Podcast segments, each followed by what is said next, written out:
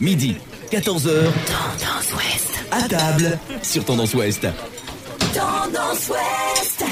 Bonjour Mickaël. Bonjour. Alors euh, pour votre première recette de la semaine, qu'est-ce que vous nous avez préparé? Alors ce sera un petit velouté de céleri rave, pignon de pain et parmesan. Alors pour faire cette recette, il vous faut une boule de céleri rave, bien sûr, 25 centilitres de crème liquide, euh, privilégié au minimum 35%, euh, un bouillon cube Knorr, deux échalotes, 50 g de parmesan et 30 g de pignon de pain. Donc pour ce faire, il vous faudra cuire le céleri dans un peu d'eau et un peu de lait. Je ne l'ai pas prévu dans la recette parce que c'est comme vous désirez. C'est soit vous faites moitié-moitié, soit vous le cuisez qu'à l'eau. Mais moi j'aime bien le cuire dans le lait parce que ça enlève un petit peu d'amertume du céleri. Donc vous le cuisez à outrance c'est-à-dire que vous le cuisez jusqu'à temps qu'il soit hyper fondant. Ensuite, vous l'égouttez, vous gardez quand même le jus de cuisson au cas où. Le céleri, vous le mixez complètement ou vous le passez au moulin à purée. Après, pour qu'il soit bien lisse, vous le remixez au mixeur plongeant. Vous ajoutez la crème liquide et bien sûr, j'ai oublié le bouillon Knorr, vous le mettez dans le bouillon avec les échalotes. Après, donc, vous liez à la crème liquide et au moment du service, une fois que tout est mixé, tout est bien chaud et tout est bien lisse, vous ajoutez le parmesan et les pignons de pain par-dessus et un petit filet d'huile d'olive. Après, suivant la liaison de votre velouté, vous rajoutez soit un peu de bouillon de cuisson, s'il est trop lié, s'il n'est pas assez lié, vous embêtez pas, vous ajoutez directement du parmesan dedans qui va lier votre cuisson. À table Les radis, euh, c'est pour accompagner tout ce que vous désirez. C'est-à-dire, ça peut aller sur de la viande blanche, ça peut aller sur du poisson. Comme là, on arrive en saison de Saint-Jacques, ça peut y aller aussi, c'est super bon. En plus, ça va relever la Saint-Jacques. Sur de la petite volaille, euh, aussi bien pintade euh, que poulet fermier, peu importe, ça agrémentera parfaitement. Ou, peut, ou alors euh, encorné aussi, très bien. Et poisson blanc, cabillaud, bar, euh, voilà, ça peut agrémenter tout ça. Donc pour les radis au chorizo, vous prenez deux échalotes que vous allez tailler en tout petits dés. Vous allez prendre deux bottes de radis. Au préalable, vous gardez un centimètre de fan, 150 g de chorizo espagnol. Alors euh, privilégiez un chorizo de très bonne qualité. Sinon, il va partir en lambeaux dans la cuisson, ça va pas être bon. Ensuite, il vous faudra 25 centilitres de crème liquide et un peu d'huile de tournesol. Donc pour ce faire, c'est très très simple. Vous prenez une cuillère d'huile de tournesol, vous faites revenir vos petites échalotes en dés, sans coloration. Vous les faites bien fondantes. Ensuite, vous allez ajouter votre chorizo que vous allez faire revenir. Vous inquiétez pas, c'est normal, il va lâcher un peu de gras, mais c'est comme ça qu'on va reconnaître la qualité du chorizo. Il ne faut pas qu'il soit trop trop gras. S'il est trop gras, il est de mauvaise qualité. Ensuite, vous rajoutez vos radis. Vous les faites revenir aussi un petit peu, mais le tout sans coloration. Après, vous mouillez à hauteur et là, vous allez laisser cuire vos radis jusqu'à temps qu'ils soient fondants, croquants. À ce moment-là, vous ajoutez votre crème liquide, vous rectifiez assaisonnement, donc sel, poivre du moulin, et c'est prêt à servir. À table Pour ce troisième jour, vous nous avez préparé une recette avec un gratin de pommes de terre. C'est ça. Et vu qu'on arrive dans la saison du champignon, je l'ai préparé avec des petits shiitake ou lantin de chêne. Il y a deux noms pour ce champignon. C'est un champignon qui est très parfumé, que j'adore mettre dans la cuisine. On peut le déguster aussi bien cru que cuisiné, mais en général c'est très très bon. Donc pour ce petit gratin de pommes de terre, euh, vous pouvez l'agrémenter bah, comme hier, soit d'une petite volaille blanche, donc fermière, euh, pintade. Après, euh, le petit gratin de pommes de terre, c'est sympa aussi avec un petit mignon de porc. Et puis après, euh, c'est comme vous le désirez. hein. Sur du bœuf, ça va très bien aussi. Il n'y a aucun problème. Donc pour faire ce petit gratin, il vous faut 800 g de pommes de terre binge, 300 g de shiitake, 300 g de lait entier, 300 g de crème, deux gousses d'ail, un peu de muscade râpée et de la fleur de sel.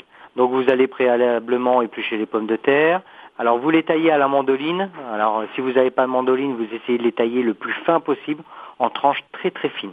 Ensuite, vous faites de même avec les champignons. Vous les émincez en tranches très très fines. Après, euh, le shiitake, c'est un champignon un peu mou, donc il passera pas à la mandoline.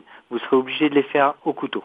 Vous épluchez l'ail, vous le pressez, vous mélangez les pommes de terre avec le lait et la crème, vous portez à ébullition doucement et vous versez dans une plaque de cuisson. Ensuite, vous cuisez au four à 160 degrés, vous laissez refroidir et vous détaillez de la forme souhaitée. À table Aujourd'hui, on prépare un plat que tout le monde adore, la paella. Ouais, Alors elle est un peu revisitée, c'est pas une vraie paella. Là on parle d'une paella de légumes. Donc c'est vraiment pour un accompagnement avec euh, bah, euh, poisson, crevettes, euh, viande blanche. voilà, c'est c'est pour se faire plaisir, pour avoir quelque chose de goûtu et, et qui change. Parce que le problème quand on fait à manger tous les jours, c'est pas toujours manger la même chose.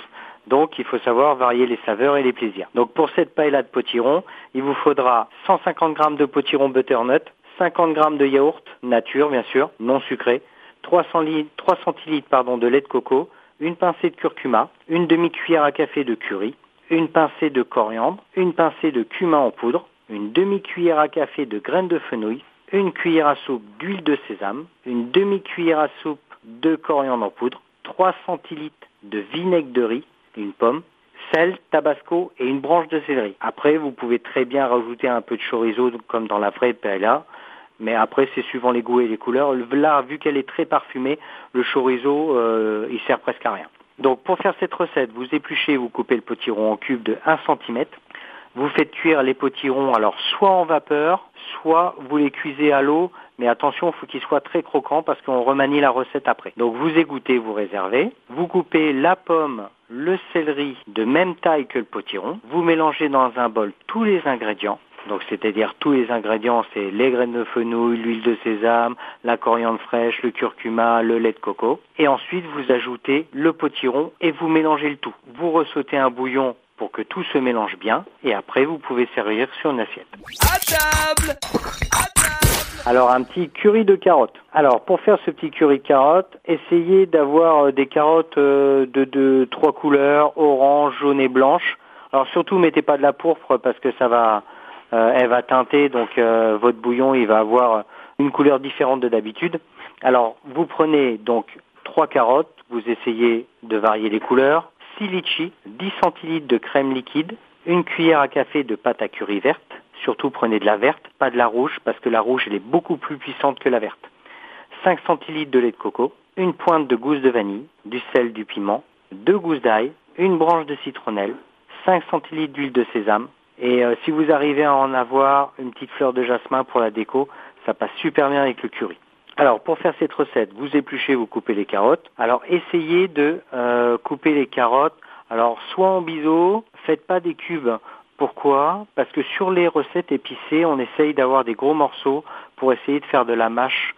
Parce que avec les épices, si vous n'avez pas de mâche, eh ben les épices restent dans la bouche. Il n'y a pas d'air qui vient qui vient se mélanger avec la mâche, et donc des fois ça peut être trop épicé. Et avec de la mâche, vous n'aurez jamais ce problème de trop épicé, à part si bien sûr vous loupez la recette. Mais autrement, il n'y a aucun souci avec ça. Donc vous épluchez, vous coupez les carottes, euh, vous les saisissez avec l'huile de sésame, vous ajoutez l'ail haché, le piment, bien sûr euh, vous dosez suivant votre goût, vous faites revenir le tout, vous ajoutez 10 centilitres d'eau froide, vous cuisez jusqu'à évaporation totale de l'eau, ensuite vous ajoutez le lait de coco, la crème, la vanille, la citronnelle, une toute petite pointe de gros sel, alors faites attention avec le gros sel si vous n'avez pas l'habitude. Il faut vraiment y aller à tâtons et vous goûtez régulièrement pour voir si vous n'en avez pas trop mis. Ensuite, vous cuisez à couvert doucement. Et euh, là, il faut absolument que les légumes soient complètement confits. Pas trop cuits, mais vraiment qu'ils s'imprègnent du jus de légumes. En fin de cuisson, vous ajoutez les litchis, épluchés bien sûr et taillés en quatre. Vous laissez mijoter quelques instants pour le mélange des saveurs et vous servez chaud avec les fleurs de jasmin si vous avez réussi à en trouver. Eh bien, merci beaucoup, Mickaël. Merci. Je rappelle que vous êtes euh, le chef du restaurant Le Plouc 2 à Cherbourg. Merci d'avoir passé la semaine avec nous. Mais je vous en prie, c'était un plaisir. À bientôt. Midi, 14h. À table. Avec Alex sur Tendance Ouest. Podcast by Tendance Ouest.